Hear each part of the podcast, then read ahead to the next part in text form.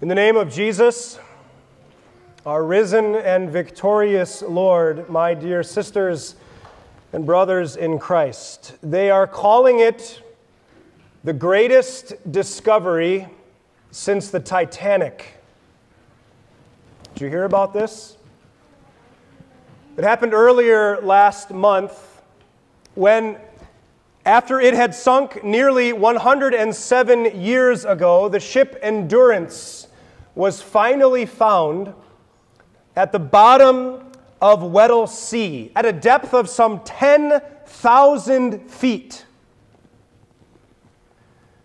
The Endurance was a ship that belonged to a man, an explorer named Sir Ernest Shackleton. And in 1900, he had this great idea that he was finally going to be the one who would explore arguably the last unexplored place on Earth Antarctica. Now, there's a lot of good reasons why, even in 1900, Antarctica was still largely unknown. In order to get there, you had to sail through the South Seas, which are known to be some of, if not the most treacherous waters in the entire world. It's murderously cold. It's desolate and barren. It's a place of ice and darkness and death at the very bottom of the world. But going to places where no one else will is what explorers do. And so, legend has it that Shackleton put an ad in the newspaper trying to round up for him a crew to go on his journey with him. And this is supposedly what the ad in the paper said. Men wanted for a hazardous journey, low wages, bitter cold, long hours of complete darkness, safe return doubtful, honor and recognition in the unlikely event of success. You put an ad out like that, and who in their right mind expects anyone to respond to it? But 27 men did. And in 1914, Ernest Shackleton and his crew set out from port in Norway. So, as the Endurance got closer to the shore of Antarctica, their ship started to slow down until it came to a complete stop. It was frozen into the ice pack. There was literally nothing they could do but wait. Wait until spring, and hopefully, maybe when the ice starts to melt, it will loosen their ship free and they would be able to turn around and go home. But when spring came and the ice loosened, it didn't let go of the ship, it crushed it. And there Ernest Shackleton and his 27 men stood as they slowly watched the Endurance sink 10,000 feet to the bottom of the Southern Ocean. So they walked across the ice, dragging their supplies and three little lifeboats until they came to this rocky little outcrop called Elephant Island. And when they walked onto the shores of Ele- Elephant Island, it was the first time that those men had their feet touch dry land in 497 days. It must have seemed like a victory. And yet they were still in the middle of nowhere. 800 miles from the next closest human being. Their supplies were running short, and no one was coming to rescue them. And so Ernest Shackleton came up with a plan. The plan was that he would take one of those lifeboats and he would go get help, and then he would come back. And while that sounds like a very nice and heroic thing to do, you have to remember what this was going to require. It was going to require this man to paddle a lifeboat 800 miles through some of the most treacherous waters in the world, water that just sunk their massive ship. Not only that, he was going to have to do it through a hurricane that had just sunk a five ton vessel. You see, this was a good option if it's your only option. I mean, can you imagine the looks on the faces of the crew? Their hearts sinking faster than the endurance as they watched Shackleton's little boat go up and over the horizon. Hope must have been a very difficult thing for them to hang on to when they saw their captain leave and they were left behind. On that first Easter morning in Jerusalem, there was another lonely group of survivors whose leader went over the horizon, so to speak, and left them feeling abandoned and alone. Not many of them had the guts to witness it personally, but they all knew it had happened. Their teacher was crucified. Oh, he had so captivated their hearts and their minds. They had hoped that he was going to be the one to redeem Israel. But now he was gone. His body was put into a grave, and the mouth of that tomb was shut up with a stone that might as well have been a mountain. And standing there in the dark of Jerusalem, they were an awful lot like those men on Elephant Island as they felt do- death creeping closer to them, too. That's a scary and a hopeless place to be, isn't it? Or how about those women who got up early that first Easter morning and walked that long, dark road in Jerusalem? I can't imagine they wanted to get up and go anoint the dead body of their Lord. But with arms full of spices and hearts full of disappointment, they go to do love's last promise. Jesus had made such huge promises to them.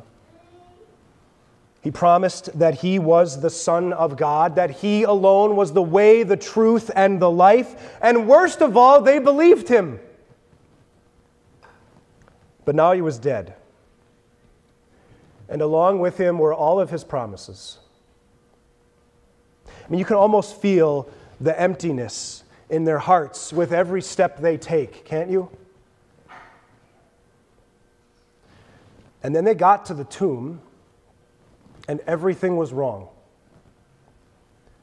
The soldiers who were supposed to be there guarding the tomb were gone. And that mountain of a stone was rolled away. It, it, it, they looked inside, and no one was there. It would be like if you went to the cemetery to pay your respects to a loved one, and their grave was dug up, and the casket was empty. Now, instead of seeing Jesus, instead of seeing the dead body they were expecting to find, they saw two angels. Two angels who preached arguably the greatest sermon this world has ever heard. Why do you look for the living among the dead? He is not here. He has risen just as he said a sermon that began to restore hope in their hearts. Maybe, just maybe.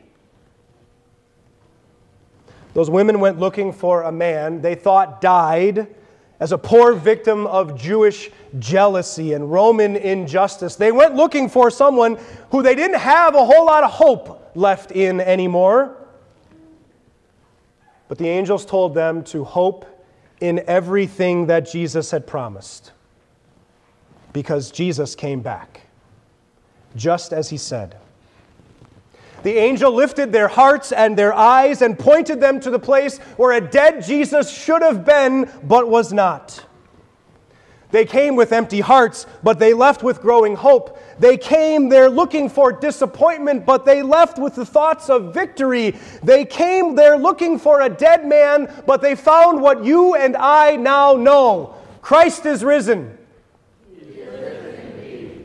So, what are you looking for from Jesus?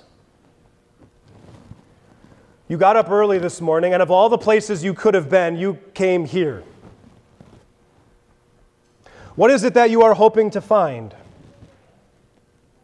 You know, I, asked that question to a lot of people, and I got to be honest with you. The things that people are looking for out of Jesus these days, it's not enough. I, I ask people, what, what are you hoping to get out of this? What are you hoping to find in Jesus? And they say things like, well, I'm hoping that Jesus inspires me. I'm hoping that He can teach me how to live a good life, how to be a, a nicer person. Maybe He can help me kick some of my bad habits. Maybe He can fix my marriage or fix my kids. I'm just hoping that He can help improve my life in some small way. And, friends, I got to tell you, if that is all you're looking for from Jesus, then you have set the bar way, way too low. You see, all of those things would be fine to look for from Jesus if Jesus were only what so many people think. If he were just a really, really good man, a good teacher who died so long ago. But he isn't. Jesus came back. Jesus' grave is empty, and that changes everything. It means that he was not just a man, that he was not just a good teacher, but that he was exactly who he said he is. Jesus is the Son of God who came back from the dead. He's not just some ancient teacher of morality, he's not just some inspirational speaker who gave you a couple good one liners. No, Jesus is your sin bearer, he's your hope instiller. He is your death defeater. He is your new life giver. Friends, today is the festival of the resurrection of our Lord. And I stand here before you today because I am convinced that Jesus died, but he did not stay dead. He came back, and that changes everything. It changes our hopes and our dreams, our perspective and our priorities. It even changes the way we grieve. No, it doesn't mean that as Christians we don't cry. It doesn't mean that we don't get sad. We do all of those things. But we don't do them because death is just this natural part of the circle of life. We don't do them because death is final, because death wins. We don't do it because death gets the final word and we have nothing left to say.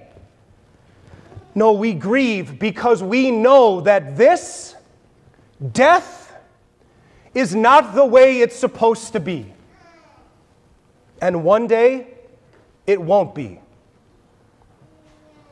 I mean, what other religion teaches you to not accept death, but instead to mock it.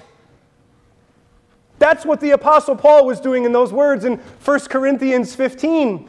Death does its worst to Jesus, and yet Jesus gets the final word. Where, O oh, death, is your victory? Where, O oh, death, is your sting? It's gone. It's dead because Jesus lives.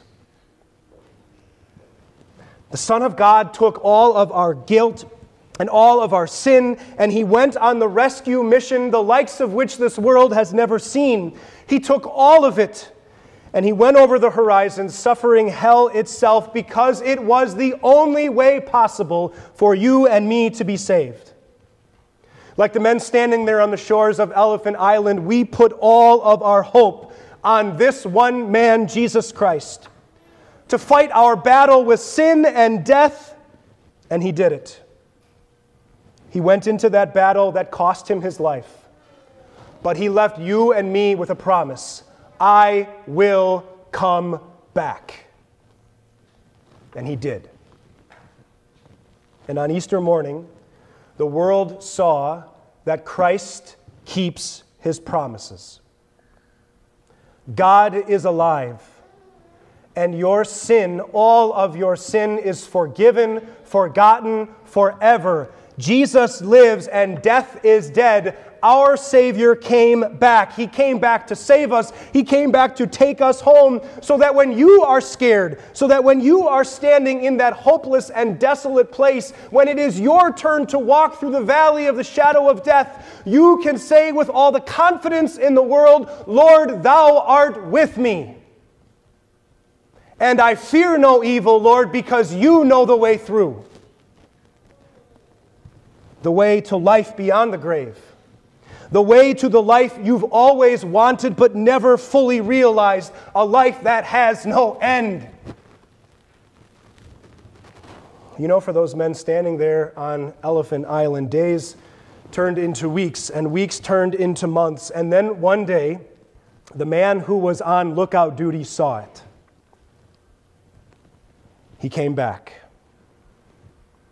Sir Ernest Shackleton somehow took a lifeboat, paddled 800 miles through the South Seas and a hurricane by the stars, and he came back. He came back to get his men. He loaded up all 27 of them and didn't lose a single one. Brothers and sisters, Jesus made the impossible journey for you. He took your sins, your guilt, your shame, and your despair, and he journeyed to death and hell and back again, so that when he makes you a promise, it's as good as done. He says, I am the resurrection and the life. Whoever believes in me will live even though he dies, and whoever lives and believes in me will never die. Do you see that not even death can separate you from God. Not even death can ruin what God has in store for you. Friends, we live in a new era. A new era that began that first Easter morning. It's an era where sin no longer convicts us, an era where Satan no longer condemns us, an era where death no longer contains us because our captain came back. Jesus lives. And because he lives, so do you, today and forever. Christ is risen. Is risen Alleluia and amen.